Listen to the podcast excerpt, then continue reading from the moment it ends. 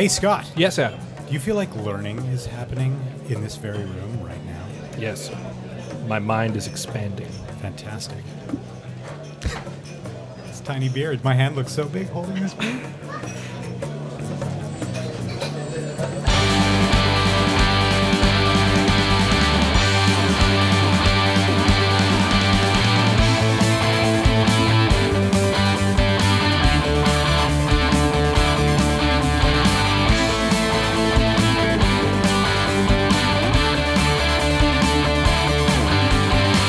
Coming to you almost live from the Lesbro Lounge.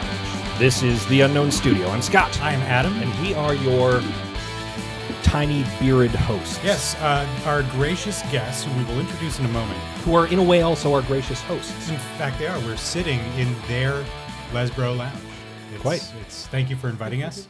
We are drinking Uptown Girl beer. They're tiny beers with a pretty lady on the front of them. And there is probably a picture of it floating around on the internet. You will be able to find this, and the people who have bestowed these beers upon us are seated to my right. We have Terah Jans. Hello. And Janelle Aker. Hi. Did I say that right? You did. I did it!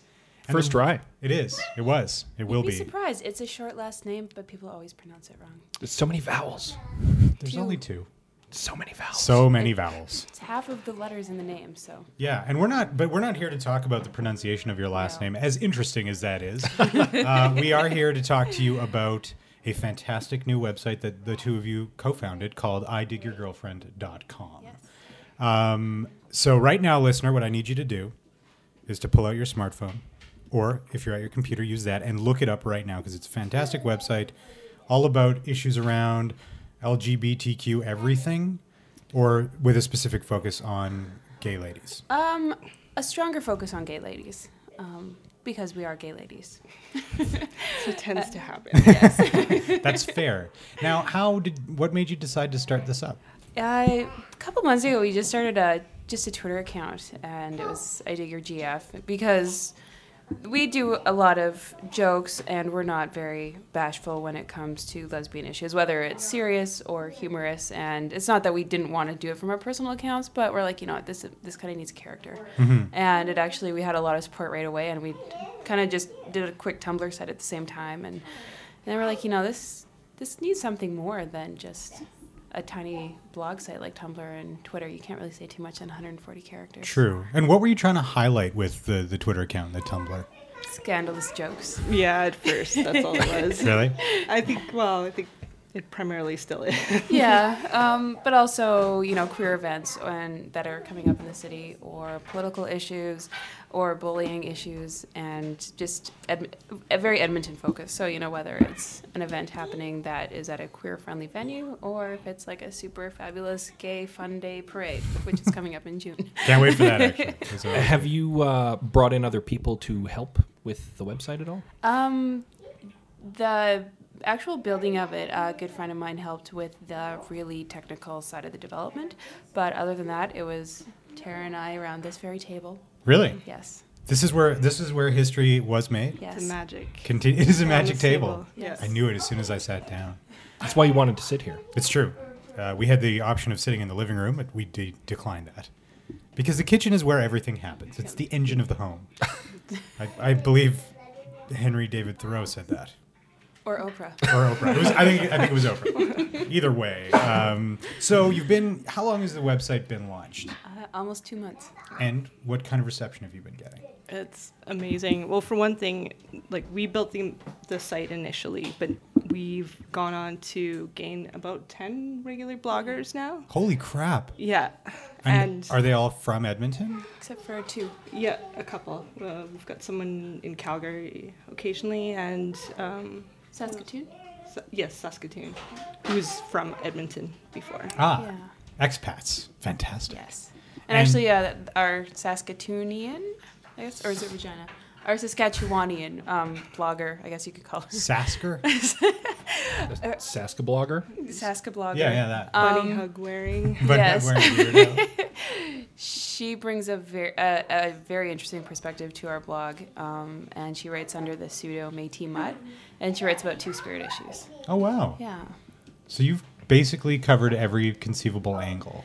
Trying to.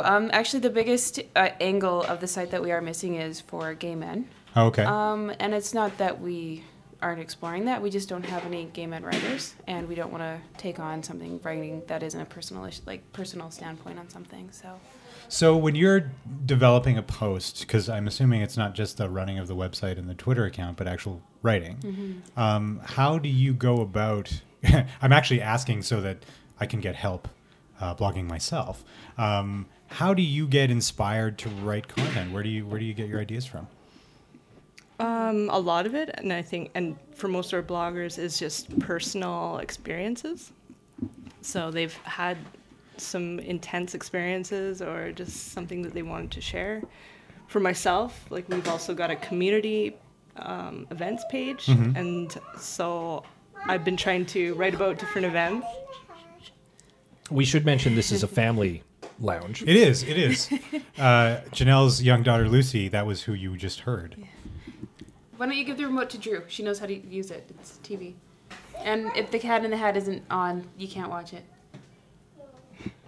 TV's so unfair. Sorry, guys. No, it's okay. Television is a cruel taskmaster. I was going to say taskmaster. Yeah. Because it forces you into a certain schedule. Yeah. Like, I want to watch Game of Thrones, but I don't have free Sunday evenings. No. So we're doing this. It just rubs it in my face. TV is a bastard. See what I did there? I whispered. Yes. So your child would not hear. Thank you. Appreciate it. You're welcome. She's going to be like, Adam said TV is a bastard.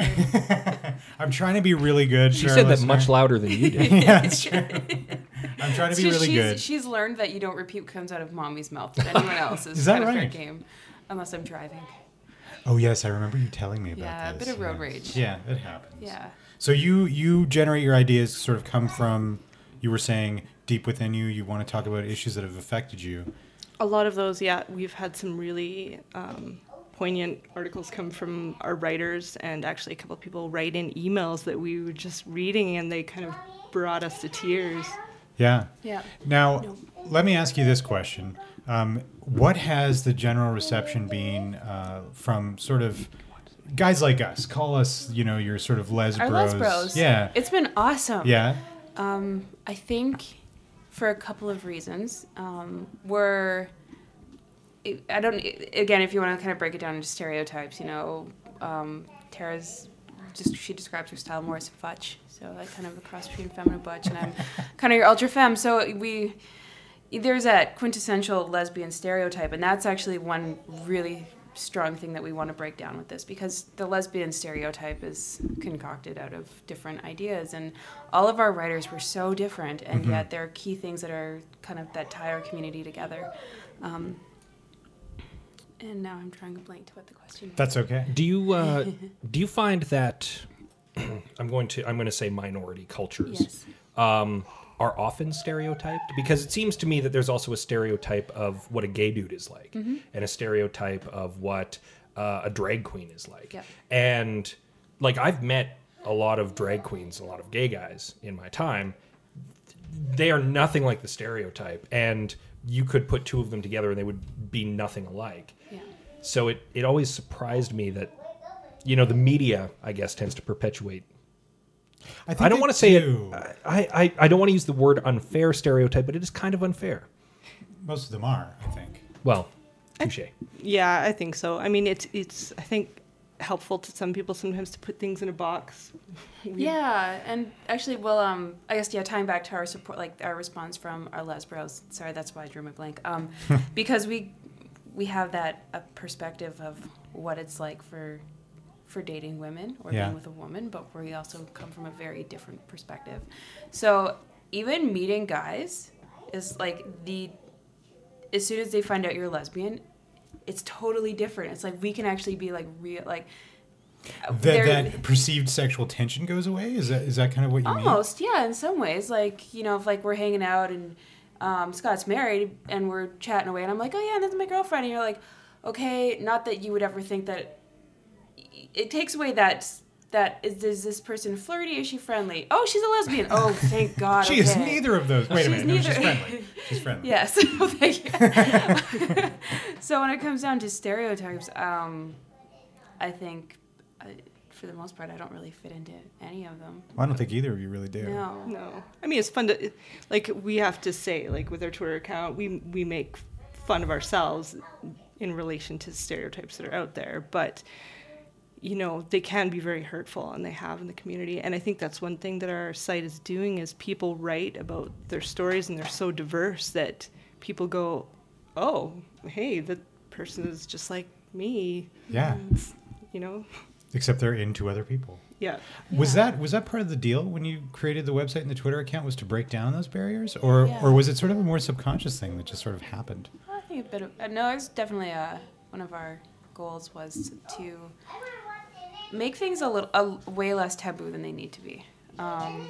One post a friend of mine and I do, and again, the site's only not even 2 months old, so a lot of the... We only have one or two blogs under each category, but it's the Butch and the Bitch. I've read it. I read the lingerie one just today. Thank you. Actually. Yeah, yes. And that came out of just a random phone call I got from an adorable friend who, it was his birthday on a Tuesday, and he called me, and he was incredibly intoxicated. And he's like, I'm sorry, but my best friend has a question to ask you. And I thought, like, it was going to be like, I think I might be gay, but I don't know. You know, I'm like, it's so random. And then she's like, okay, I was at La Zenza, and for some reason it popped in my head, like, do lesbians like lingerie?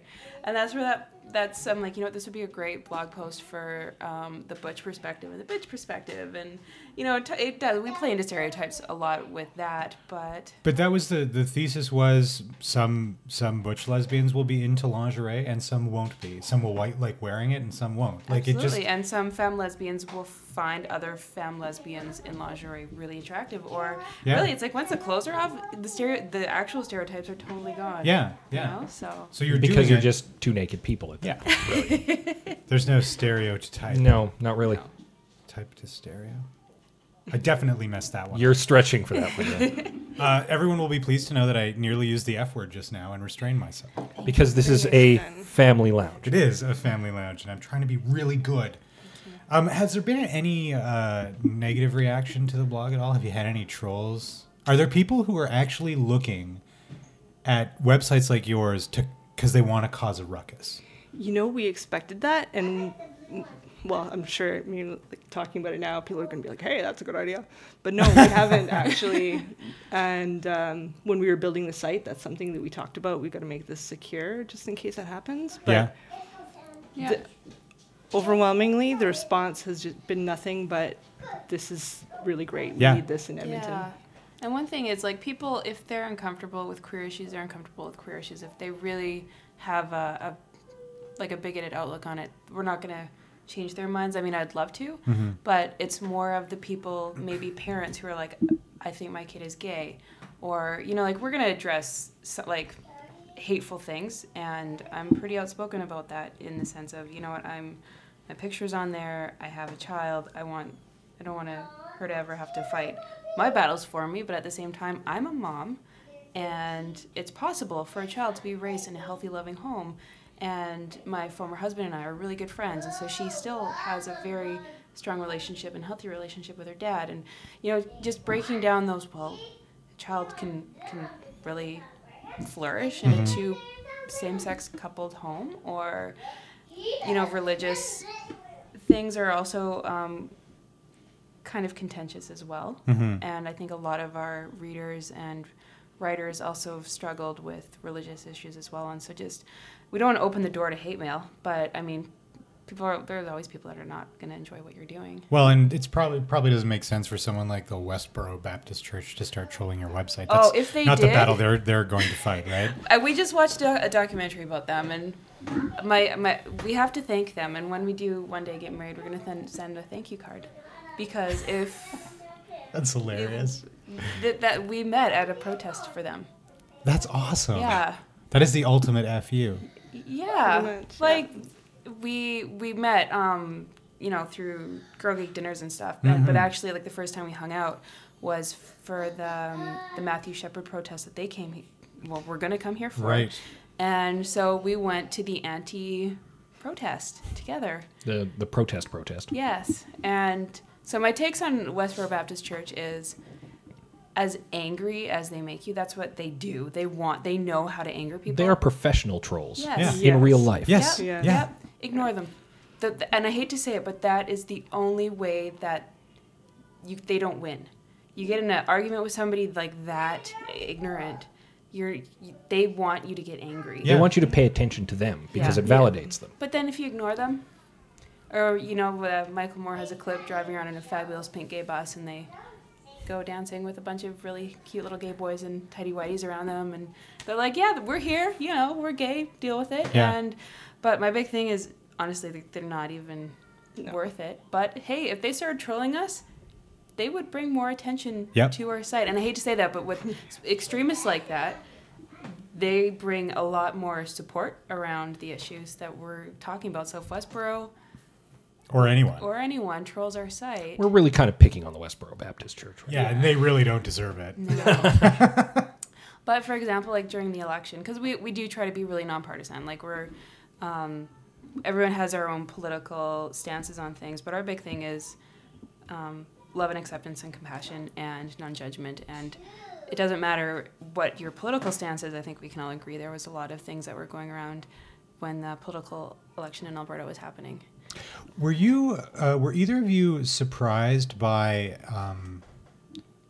let me start that a different way. Mm-hmm. When all that Wild Rose stuff started happening, and the two candidates said racist thing and homophobic thing, mm-hmm. I was concerned that... my fellow Albertans would be like, yeah, but I was astonished by the result of the election. Yeah. Have we reached? Is it safe to say that we're at a point now where people who are gay are accepted, or are there still battles to fight? There's definitely still battles for sure. Actually, for one example, one of the first things we did when we started the site is talk to Ray Spoon, an artist. When she was in the city, we interviewed her. Him. I'm a bit mixed up with the pronouns every once in a while. And actually, it's to dive in, the story hasn't been written quite yet, but it's... Oh, yes, we talked about this before. You mentioned that you'd spoken to him. Yes. Him. Yes. Actually, he goes by they now. Oh, okay, so that's right. What they had said is, Janelle asked, are they overthinking trans issues? And they said... no, they're not talking enough. Is that right? And it's the same for GLBTQ. Like, there's definitely still things that happen. People are still marginalized quite a bit. I think even more so trans people are very marginalized still. Mm-hmm. So it's just keep talking about things in a positive way, mm-hmm. and just showing people that it doesn't matter who you are. Yeah, the cool thing with Ray Spoon, too, is that they grew up in Calgary. And then they moved to Vancouver and now lives in Montreal. And I asked, this was before the election, and I said, you know, Alberta took the gender reassignment surgery off of coverage with mm-hmm. Alberta Healthcare, and asked them about their opinion on that. And Ray's reaction actually kind of took me aback a bit, because they said that their opinion on that was...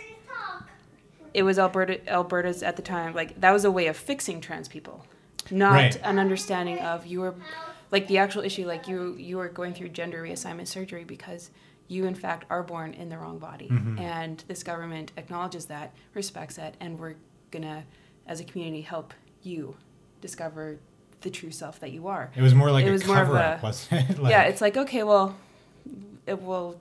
us reassigning your gender surgery, that's fine, and let us never speak of this again. That was the impression that Ray gave me. And it's a double-edged sword, because at the time it was covered when they were quote-unquote just fixing trans people, and now they don't quote-unquote fix trans people. And even doctors for trans people is very hard to find, and not just for gender reassignment, but... philosophically they disagree with it, or?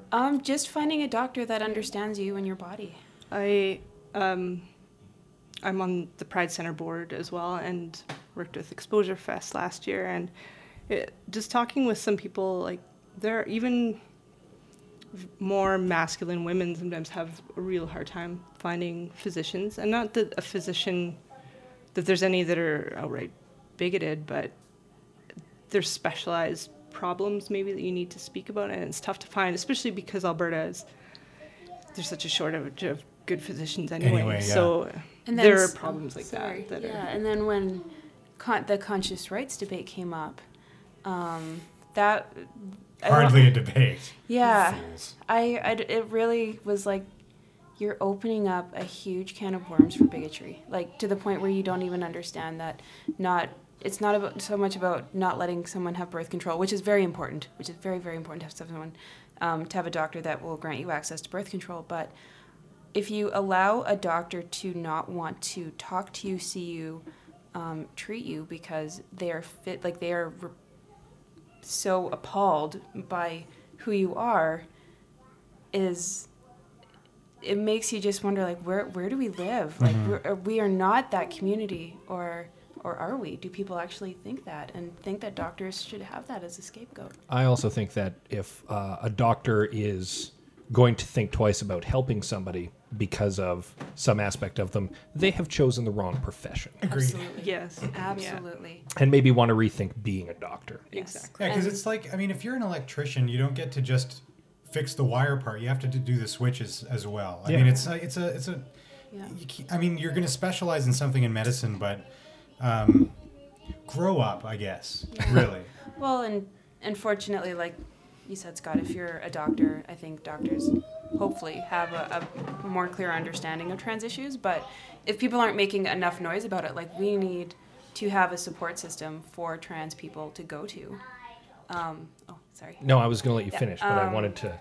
I have a question. Okay. But yes, I guess I'm in agreement. I think we're all in agreement that if you're a doctor, you should treat who comes in, and having a loophole where you can. Yeah, you don't get to cherry pick. No.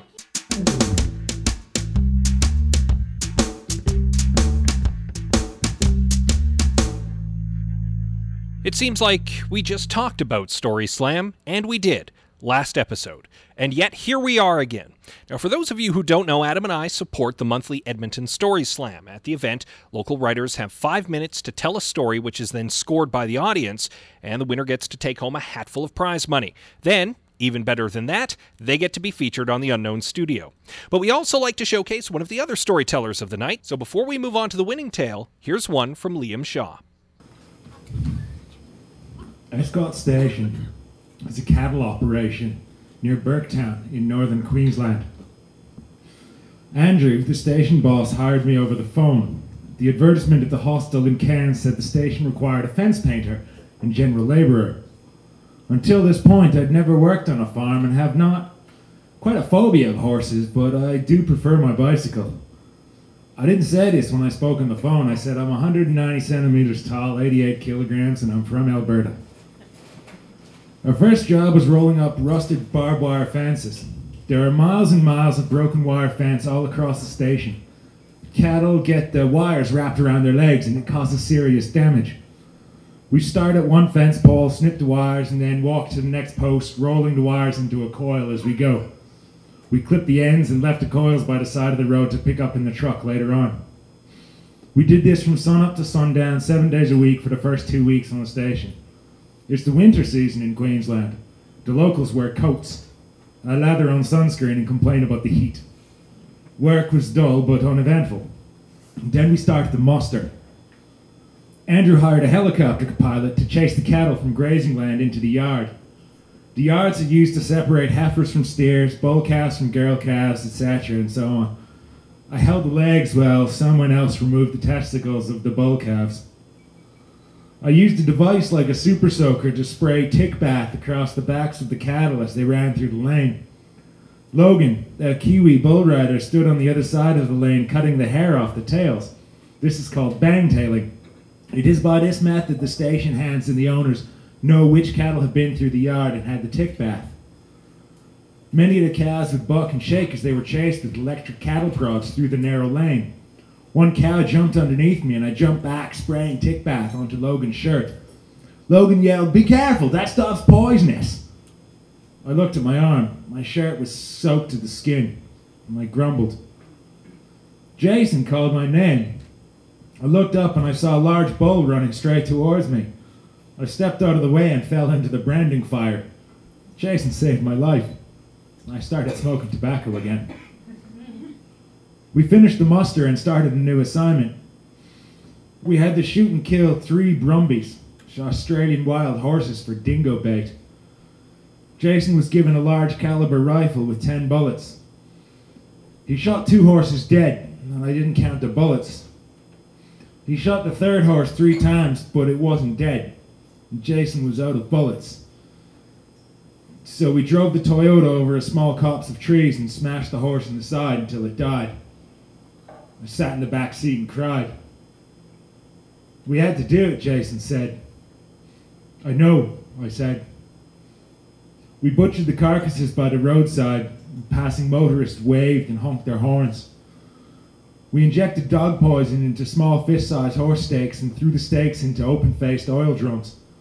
I sat in the flatbed of the Toyota and threw a steak onto the roadside every 20 seconds. It was hot and the road was dusty. I tried to vomit, and I couldn't. After we threw away all the horse meat, we chased pigs. Jason used a smaller caliber rifle, but he doesn't hit anything. Shooting a frightened pig from a moving Toyota is a very difficult skill to master. We started painting a new cattle yard on the following day.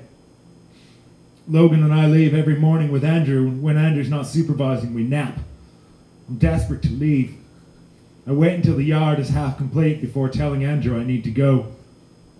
Before I leave, I fix his computer. And by fix, I mean call tech support and follow their instructions. Andrew drives me to the airport. After 6 weeks of work, I've been paid enough to buy a plane ticket back to Cairns and spend 3 days diving on the Great Barrier Reef. The plane, a twin-engine prop, stops on Mornington Island in the Gulf of Carpentaria. The small child runs through the dust towards a chain-link fence. He's not wearing any shoes or clothes. He wants to look at the plane. We leave.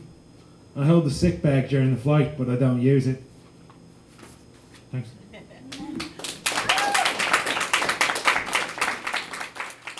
And of course, that leads us to the winner of this edition of Story Slam, and that winner was Liz Withy.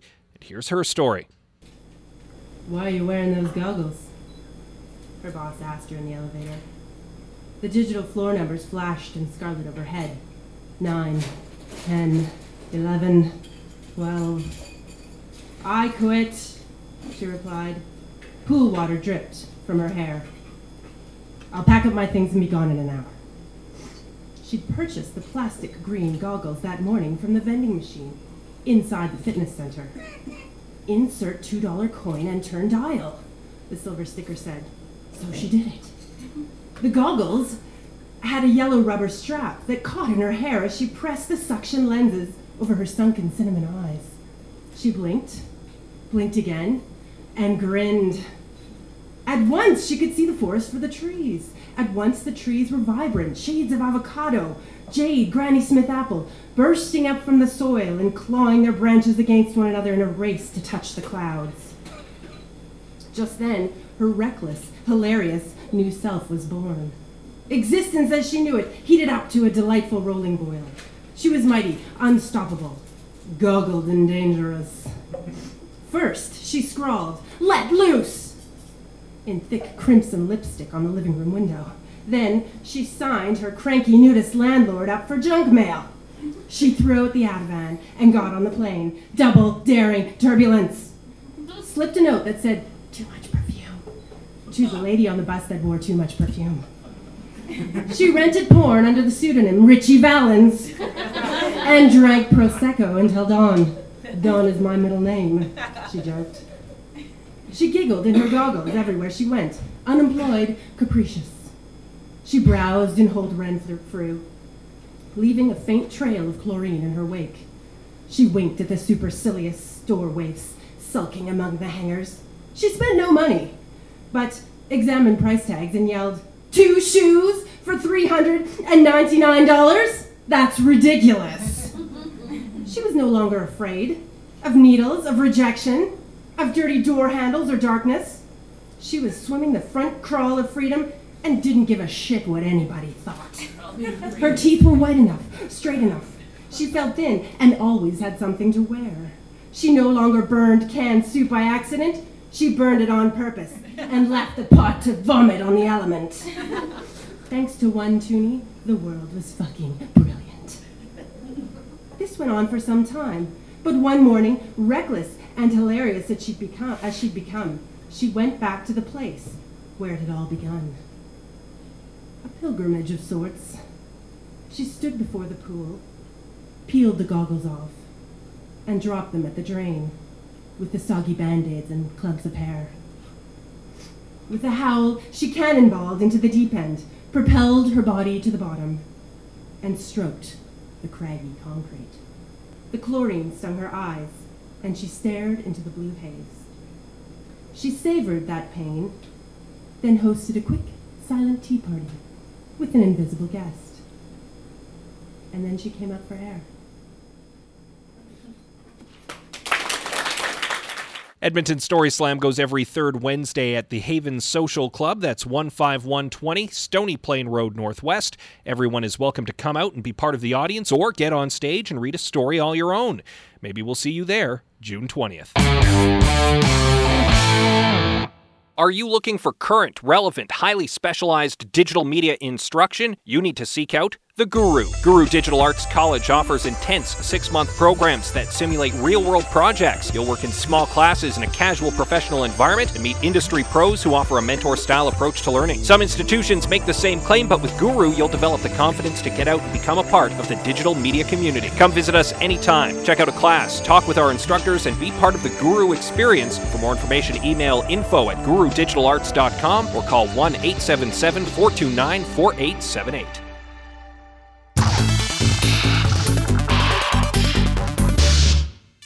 The Open Sky Music Festival is celebrating its third year at Horlock Park the weekend of June 8th. The festival features such musical luminaries as Bob Marley's Wailers, Charlie Tuna of Jurassic 5, and Five Alarm Funk. Last week, I spoke with festival organizer Nathan Richards about the Open Sky Music Festival, what goes into organizing it, how he came up with the idea in the first place, and what music lovers can expect from a weekend of roots, surf rock, and reggae in the River Valley.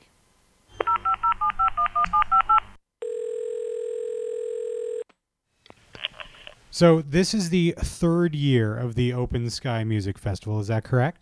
Correct, yes. And 3 years ago, or four, or however long ago, what was it that made you and whomever you've been working with conceive of a roots music festival for Edmonton? The way it actually came to life was we had all these different artists that we knew of that, you know, were all great on their own but couldn't really sustain a big venue on their own. Mm-hmm. Maybe do 50 tickets here, 200 there, 100 here. And so that's kind of how it all came to life. I was walking down White Ave one day, and I was just like, I'm going to put them all in one show and call it a music festival. And was it really just as simple as that, or were there certain hoops that you needed to jump through? I mean, the concept was, yes, as simple as that. And, you know, I kind of went in blind and assumed everything would just kind of work out, and thankfully it did, but definitely there's hoops, you know, there's legalities and bylaws and city laws and so on and so forth. So, yeah, there's definite hoops we had to jump through. And where is the festival taking place this year? Same place it's been the last 2 years, at Horlock Park, at the amphitheater right in the middle of the park. And has the city been easy to work with in securing the venue? I mean, you said bylaw hoops and all that sort of thing. Were you left... staying up late, sweating, trying to fall asleep, thinking about this festival when you first conceived of it? In terms of the hoops and the bylaws, I mean, the city's been great for us.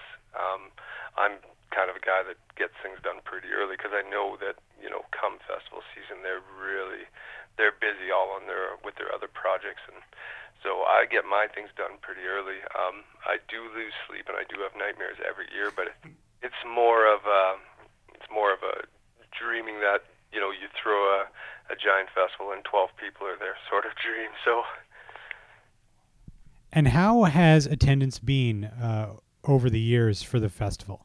Well, I mean, the first year, you know, it's a fine line of how you budget and build things. And my goal was never to get really big on the first year because I know that's how a lot of people lose a lot of money. So I built the festival in hopes of having 1,000 people there, and I think we ended up turning out about 1,100 the first year. Nice. And then based on based on the criteria of everything that had happened the year before, being first year, the weather, the artist, you kind of got to evaluate and say, well, okay, well, if we get bigger on our artists and we double our days and, the weather was like this and now we're our second year, this is what we should expect minimum. And so,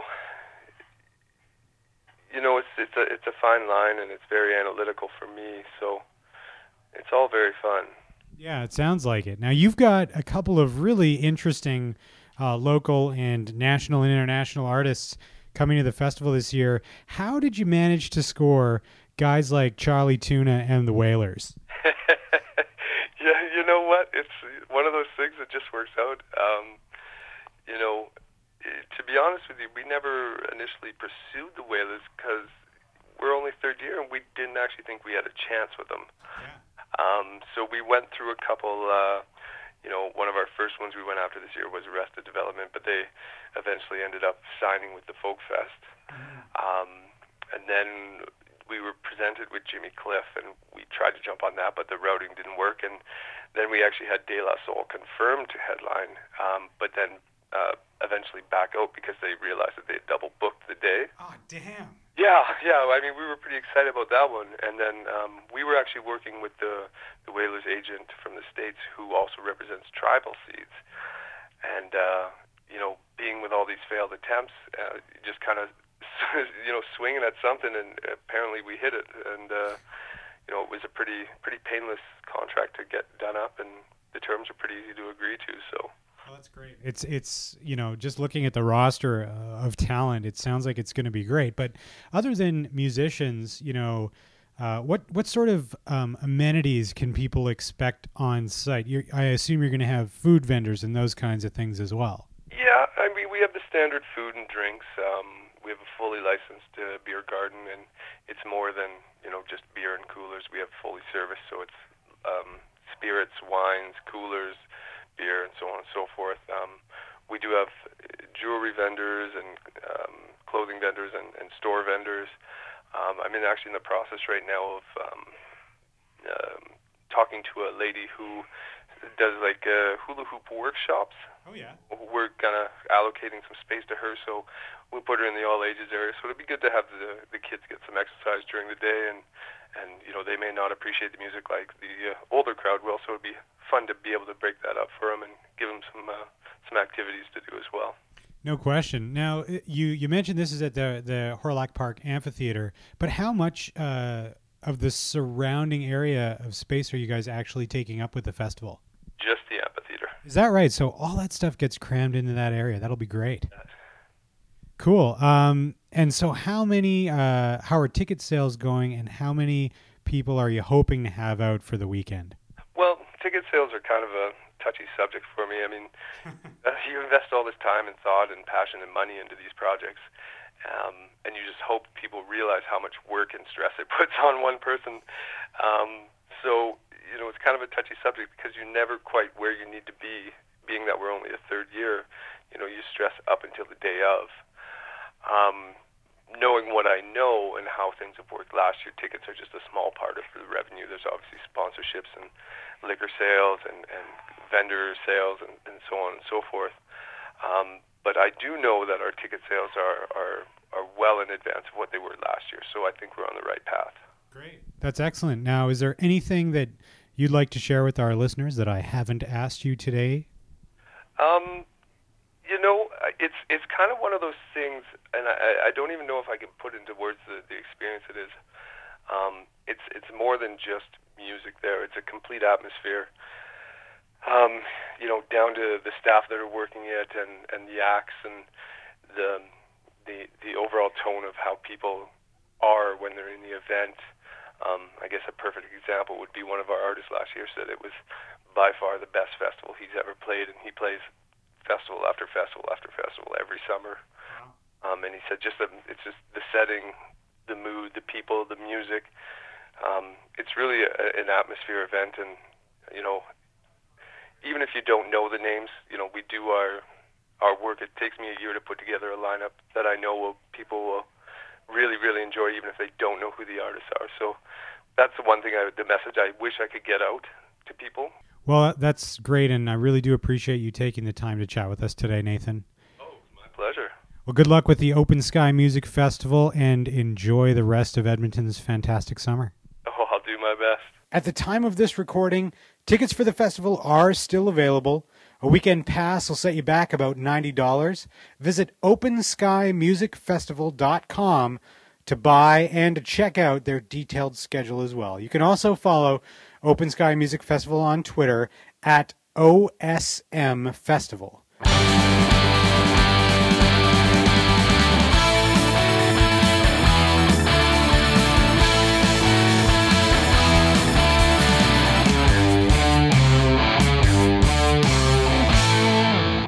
We should take a moment. Yes. And thank those inglorious bastards. Oh. That conjures a whole lot of imagery. At Guru Digital Arts College. It's true. They are bastards. But they're also clever. Very clever. And they do impressive stuff in the world of digital media and design. And if you're thinking of embarking upon a career that involves at least one of those things, you should go to GuruDigitalArts.com. They're still accepting students for their July intake and also for their September intake. So they're just intaking everybody right now. Yeah, it's like an open door. Yeah. If you have money. This is like a season break for them, and you could jump on board right now. It's exciting. And not feel left out. It's true. That was a really poor TV analogy. I was really stretching for that. It's okay. GuruDigitalArts.com. Transgendered Miss Universe in the news right now. Yeah. Thoughts? I actually didn't read the story, but she didn't win. No, she didn't, but she was allowed to compete. Yes. Because someone like Donald Trump, who owns the pageant, said she should be allowed to compete. Mm. He did under great duress. Yes. Okay. Yes. He's not at all a good human being. No, I think we all know that about Donald. No, don't pull punches, Terah, please. Oh, right, we can't swear. No, that's okay. Yeah, that has been a big breakthrough because it was so national, and it really brought things to the forefront. It brought up a lot of people's anger. Yeah. A lot of people have a hard time wrapping their heads around people who are transgendered. I do. I mean, yeah. I guess... I've never had to think twice about my gender identity. Yeah. I can't imagine what it's like to feel like you're in the wrong body. Yeah. And it's like I can empathize, but I am just very I don't really know even how to phrase what I'm trying to say, but even with the Miss Universe pageant, one thing that was really evident was in all the interviews that I did come across, they always mentioned her name that she was born with. Hmm. It's like, why? Oh, she was born a man, but she is a she. We don't need to know what her name was when she was born. Yeah. What kind of stuff is a little boy she liked?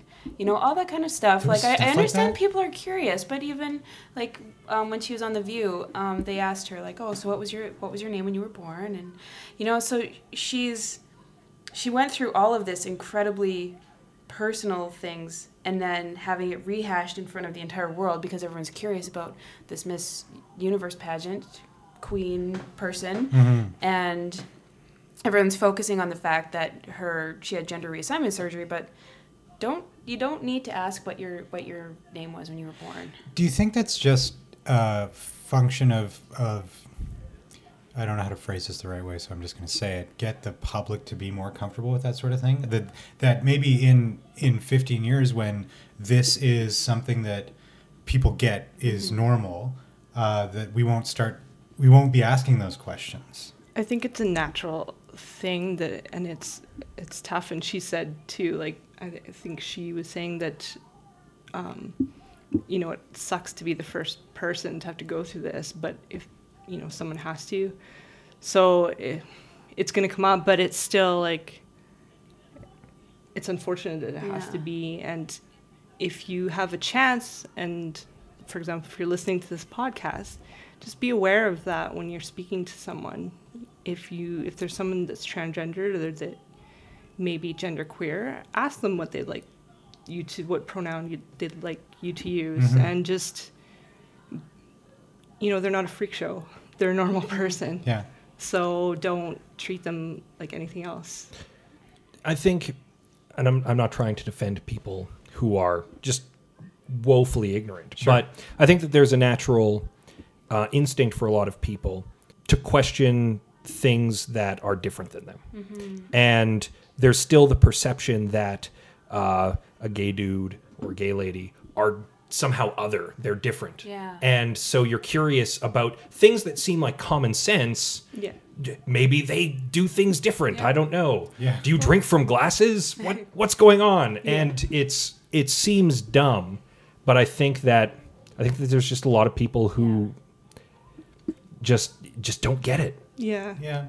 I think one thing in our bios is I really didn't want to address our sexuality and our writer's sexuality is in the bio. Like, we're so non-binary, all of us, and nobody is black and white, this way or that way. You're not a one or a zero, right? Yeah. We talked about this before. Janelle and I had lunch last week. So. But you talked about it as being on a spectrum. Yeah, and there's the Kinski scale, and a lot of people agree with it, a lot of people disagree with it, but it's a lot more about sexual fluidity.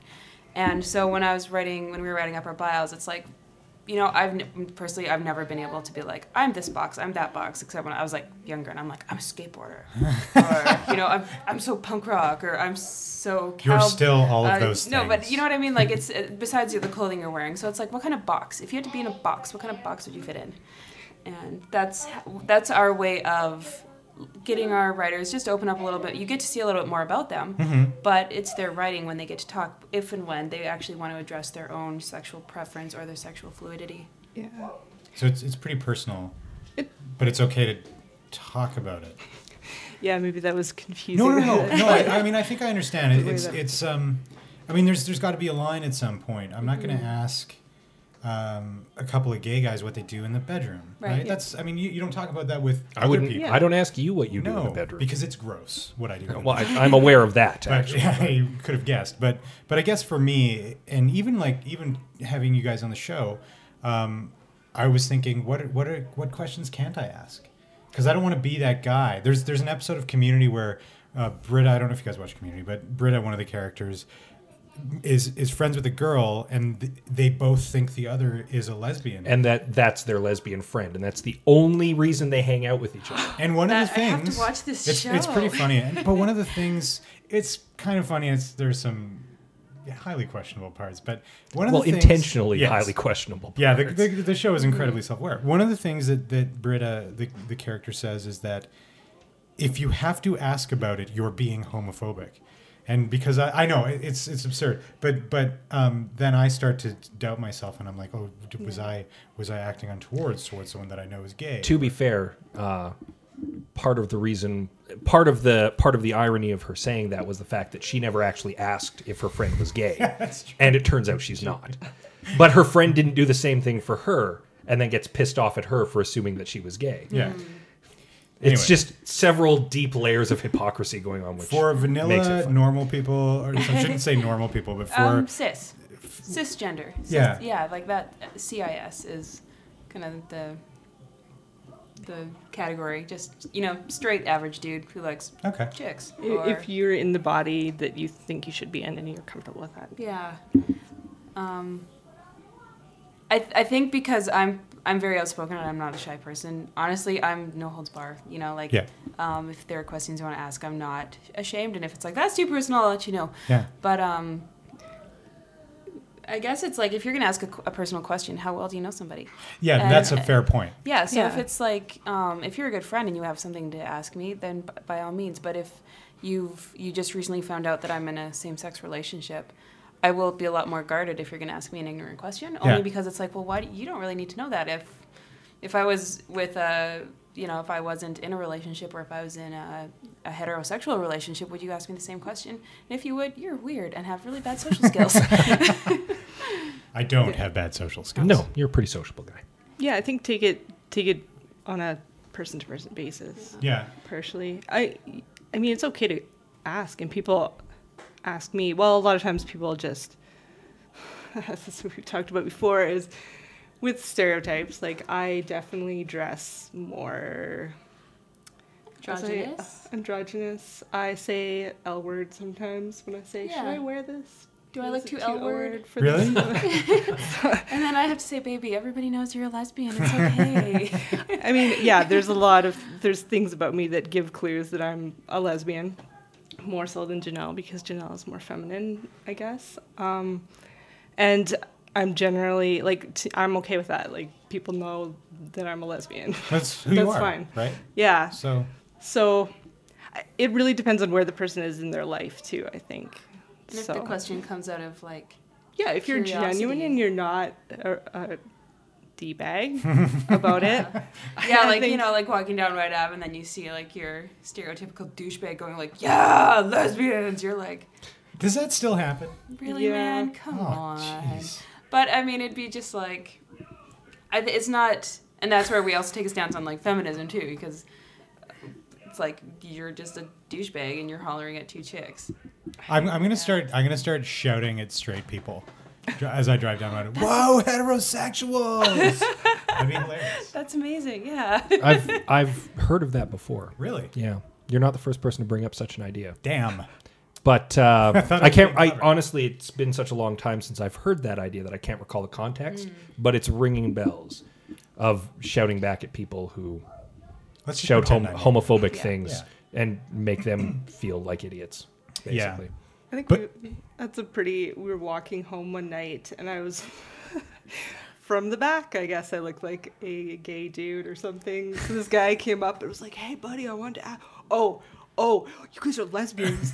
Oh, that's awesome. That's awesome. I'm okay with it. I'm okay totally with it. Now, here's the question. Would he have been okay if you were two gay dudes? I don't know.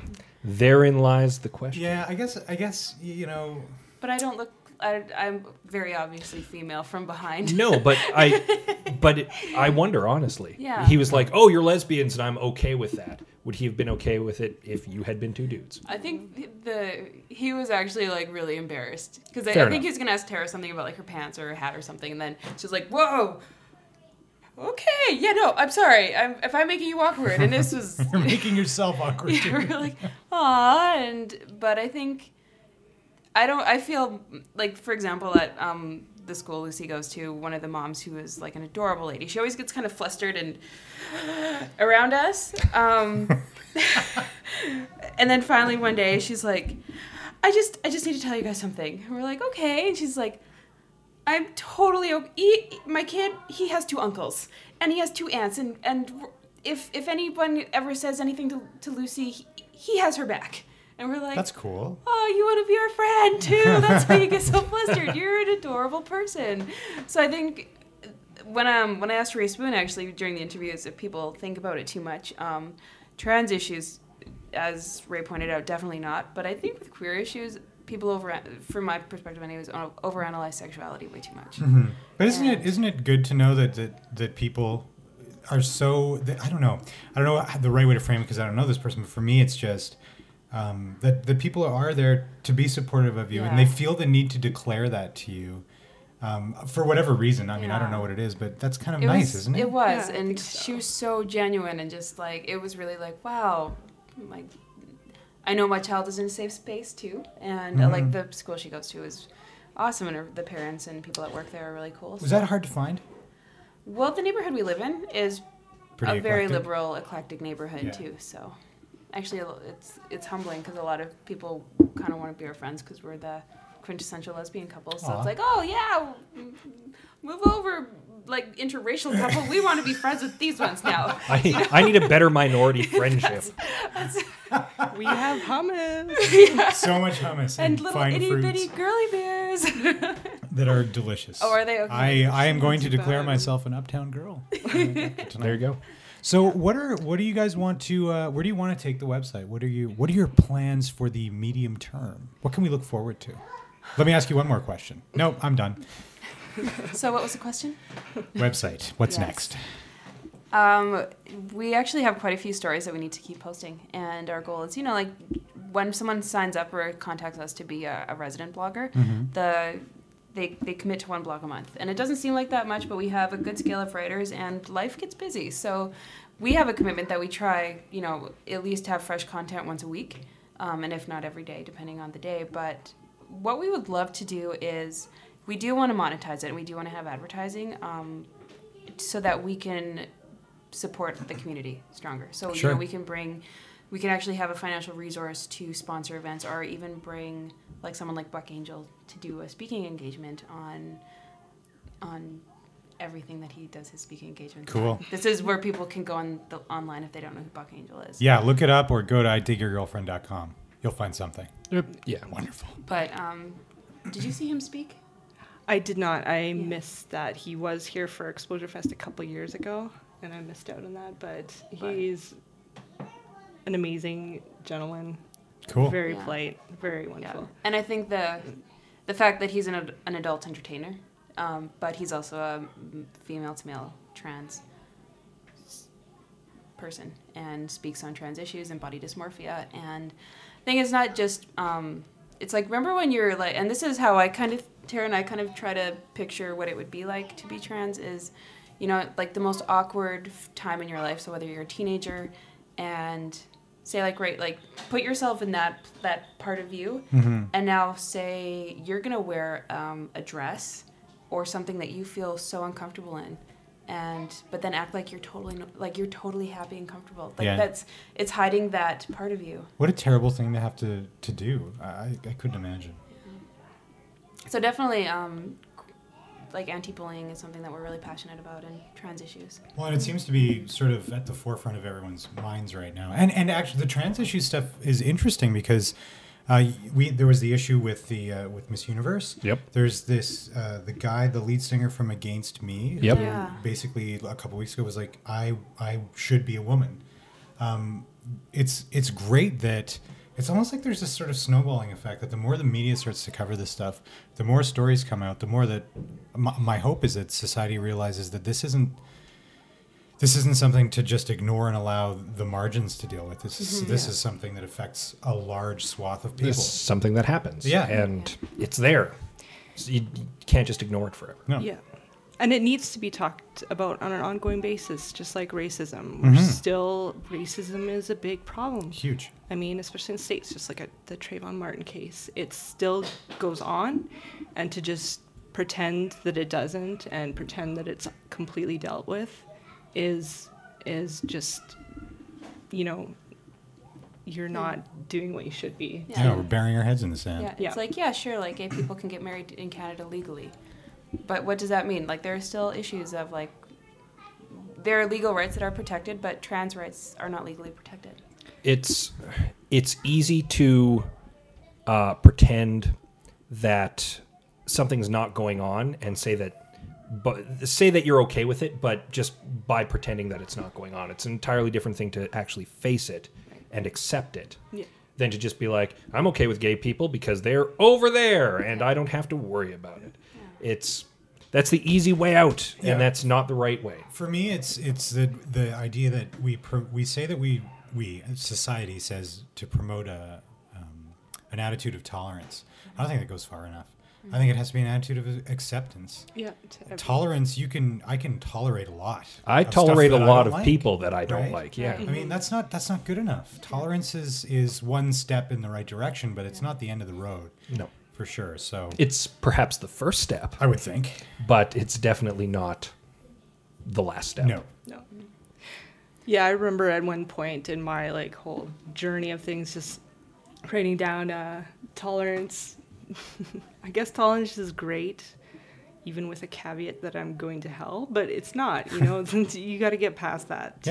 Yeah. Like, you got to think beyond some of these issues a little bit. Yeah. And at the end of the day, realize that you're dealing with not some abstract sexual identity, but a human being who is a certain way. Well, that's one reason why we started doing our gay agendas. Oh, those are great, by the way. If you look at nothing else on IDigYourGirlfriend.com, look at their gay agendas. Yeah. Would you mind explaining that a little bit? It came out during the election because people kept saying the gay agenda, like it's something to be scared of. And I'm like, you know, and it was Terah's idea. And so she designed the fabulous banner image for it. And I was great. Like, you know what? I'm going to write down what our agenda is. And so I did. Yeah. This is our gay agenda. And it starts at 6 in the morning and ends at usually 10:30 at night. And a lot of it has to do with being a parent, being a functional person in society. Yeah. And not being heathens, you know, not trying to corrupt people and get them to cross over to our dark side. It really, it's, you know, those memes that you'd see where it's like a picture of Rick Santorum and it's like thinks about gay sex more than gay people think about sex. That's really a huge part of it. Yeah. Like, let's take sexuality out of the picture for a minute. And, you know, like, let's... Gender and sexuality actually, like, don't go hand in hand. Just because you're a boy doesn't mean you like girls. Just because you're a girl doesn't mean you like boys. And there's everybody in between. Mm-hmm. And that's when you can actually even break down into bisexual, gay, lesbian, pansexual. And the difference between pansexual and bisexual. And, you know, it's more labels, but it's for other people to understand. For me anyways, if someone needs to label me, it's so that they can understand me a little bit easier. Because I understand myself. Yeah. I'm not confused. I'm not... But language is all we have, right? Absolutely. So, yeah, we have to come up with a whole bunch of boxes to put people in, unfortunately. I know somebody. I have a friend, a good acquaintance, who doesn't believe in bisexual people. Really? She believes that it's just like a trendy thing. Mm. And...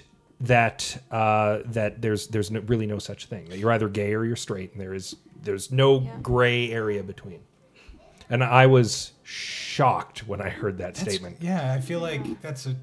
Like, with all due respect, just in case she's listening, I'm not going to name names, but I was legitimately like, I don't think that's true at all. Well, and that's one thing that we want to help support people with, understanding what bisexuality, and then what pansexuality, and the difference even between those... That, in my perspective, like, trying to even wrap my head around that. And I think for bisexual people, they probably face a lot of criticism or judgment. Like, a lot of, for example, one of our friends lied about her, not lied, but said she was a lesbian instead of bisexual because sometimes lesbians don't like to date bisexual people. And that was her perception. Mm. And then when she found out that the person she's dating was totally okay with bisexual people, she's like, okay, actually, I am bisexual. Oh. And, you know, it's really that, I just think of it as fluidity, right? Like, you know, you can be attracted to men and still be a lesbian.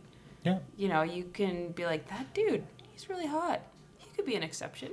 You know, like... I think we all have those on our dance cards. Yeah, sorry. Yeah. The switch list. The switch list.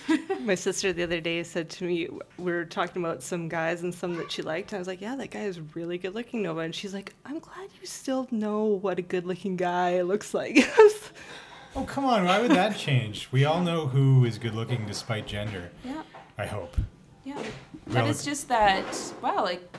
So, well, and actually, like, I mean, when Terah and I first met, like, I was actually really surprised to find that out about her past before. And... Is it okay if I see her? They're whispering. Okay, sorry. I have a mouthful of melon. This has really gone off the rails. Yeah. That she'd actually been married before. Oh, you'd both been married before? Yes. Yeah. Oh. Yeah. So, and yeah, like, I was just like, and a part of it was like, oh, like, you're a lesbian and you've been married. I'm sorry. That's, like, that's cool. Let's talk about that. And eventually, when we became closer, we did, you know? So it's just that non-binary and just, like, looking at sexuality as being really fluid. Yeah. And that your gender isn't tied to your sexuality. Yeah. More people need to look at the world that way, I think, for sure. Adam is gesturing inappropriately at his iPad, suggesting that it is, in fact, time for his favorite part of the show. You mean the Fast 16?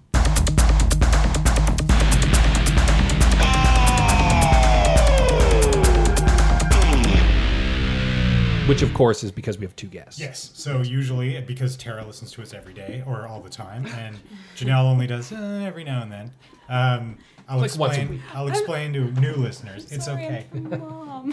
No, that's fine. I don't have lots of time. It's totally fine. Okay. So the Fast 15 or 16 in this case is we ask guests the same.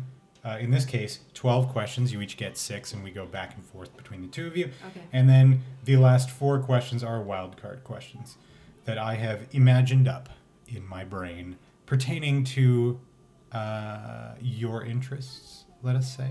So here we go. The Fast 16 with Terah and Janelle, starting with Terah. Number one, your favorite food. Wow, I'm blanking on that. Spinach lately, honestly. Oh. Janelle's making a face. What about your favorite color, Janelle? Pink. Terah, Mac, PC, or Linux? Mac. Yes. Janelle, dogs or cats? Dogs. What? That's what you get. I have a cat. I like cats. If you're going to celebrate the Mac, I'm going to celebrate the dog. Fine. Be that way. Terah, coffee or tea? Coffee. Janelle, your favorite holiday? That I trip to Montreal. Ooh, yes. Yeah. We all saw that on Facebook if we were friends with her, and it looked like you got us. We're having a lot of fun. Yeah, it's a beautiful city. Terah, your favorite sport? Not softball. There's probably a lot of lesbians that will kill me for that one. Not softball. Maybe hockey. Yeah. So I don't. I'm just longboarding. That works too. Oh, yeah. I think that's a sport. Okay, so definitely. It's bumped up to the sport category. Sure. Yeah. Sorry, I keep answering your questions, Raven. Janelle, your favorite pastime. What is that? I don't know. It's when you don't have to look after Lucy and you have a moment of free time. Yoga. Oh, right on. Yeah. Terah, your favorite music right now? Santa Gold, her latest album. Cool.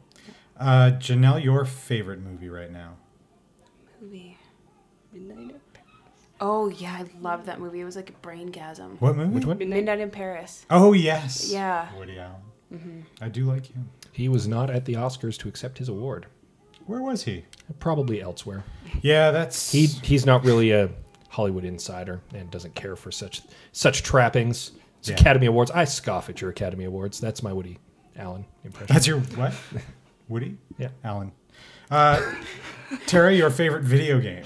Oh, no, that's not a good question. Are there too many or are there not enough? Zero. I have no. Yeah. All right. Do you have a favorite video game, Janelle? No. That's okay. Sorry. You're sitting with two huge nerds, so we have to ask the question. Janelle, if you could have one superpower, what would it be? That's a really difficult question. Yes, it is. I would have the ability. My superpower would be, and I'm not just saying this because this is what we're talking about, but to overcome bigotry and hate, and spread the love and compassion vibes to people. That is the first time anyone's ever answered with that. You would essentially have the Captain Planet power of heart. Yeah. Yes. Yes. I love it. That's me. That'd be great.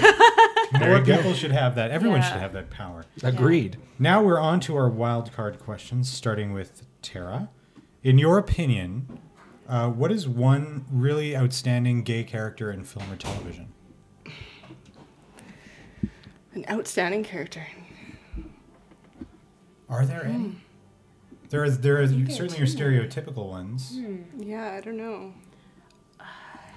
I think Will and Grace was huge, like Jack from Will and Grace. Mm-hmm. But also, I think both of those characters, just because they both kind of they were more stereotypical, but Will wasn't your stereotype. Yeah, Jack that's was. True. It really opened the doors in a lot of ways. I don't know, because on TV, it's really exploited still. It is, yeah. Even the L word, she's used some pretty good stereotypes there, and a lot of people have been mad about it, but... Come on, Shane Manning, come on. Shane Manning, Kate Moaning, and then Shane. Yeah, see, I get all flustered. She's my TV crush. All right. Shall we move on? Yes. Okay. You've been to Pride before, I'm guessing. Yeah. Do you have any good Pride memories, most memorable Pride experience? Probably when Lucy was a baby, and this is just kind of like my former husband and I both have a strong stance on equality, and I took Lucy when she was a baby. Cool. Yeah, she went with a good friend of mine and our little ones, and it was just like a really great day and just the inclusiveness of everything. I love that Pride gets bigger and better every year. Yeah. It's awesome to see it grow. Agreed. Yeah. Second. Terah, I'm giving you all the hard questions. So I think it was last week President Obama took a stand on gay marriage. Yes. Do you think that substantially changes the game? I would like to point out he has previously. when he was... But not as president. Nobody Mick Obama. Right. Said that he is in support of gay marriage. But never as president. But he hadn't as president. Yeah. So it's not the first time he said it. It's True. Just the first time he said it and it's meant something. That's right. Definitely. I mean, especially at this point in... their sort of election running, he's distanced himself so far from the Republican side, mm-hmm. for one thing. By doing that, he's made it very clear that that's where he's at. Like, it is a game changer. It's the first someone's said that as a president in that way. And he made news that day. Like, it was a big thing, for sure. Made right. news enough that Mitt Romney had to almost immediately come out against it. Yes.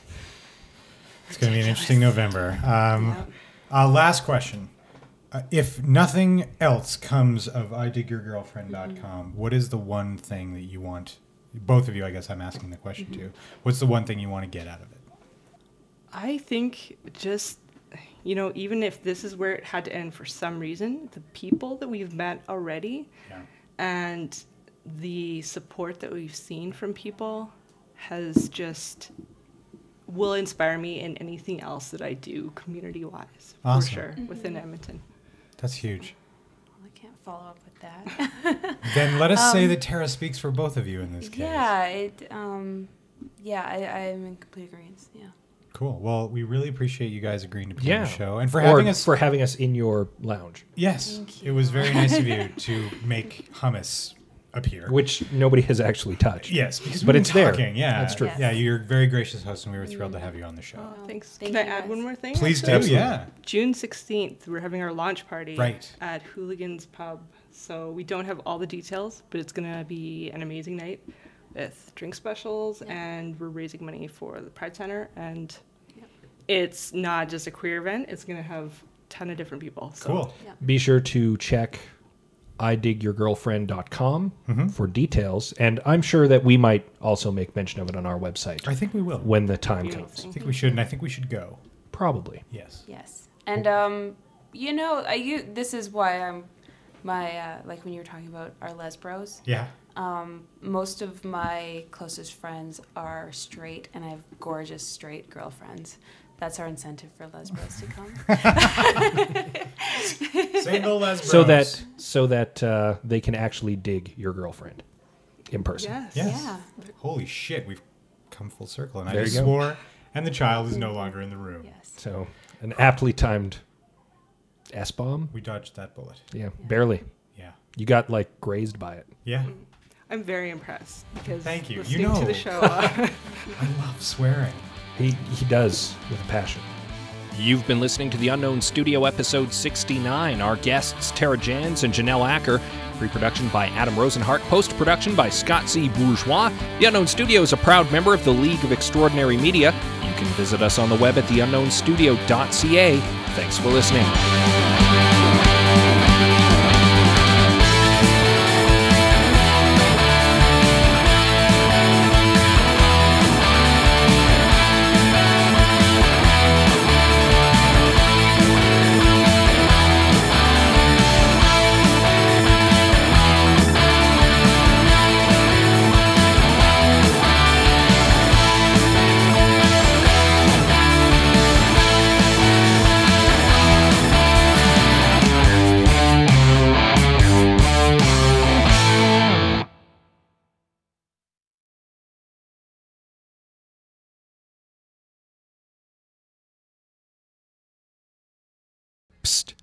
Hey, it's me, Scott. I'm still here. Adam's gone, but I wanted to take a moment, just have a little one-on-one time. See, we're available on iTunes, and I'm sure that many of you actually take advantage of the iTunes service to download our podcast. But one thing we don't have a lot of is reviews, and we'd like to get a few more of those. So we're going to have a little contest right up until the end of June. All you have to do to enter is go on to iTunes, log in, and give us a review of the show. At the end of June, we'll take all the names of all the people who've reviewed us, throw them into a hat, mix them up, draw a name out of the hat, and that person will win a $100 gift certificate to the Traveling Tickle Trunk. Think of all the sexy things you'll be able to buy, and all you have to do to enter is go online and give us a review. So take a moment, go onto iTunes right now, and tell us what you think about the show. right now. No pressure.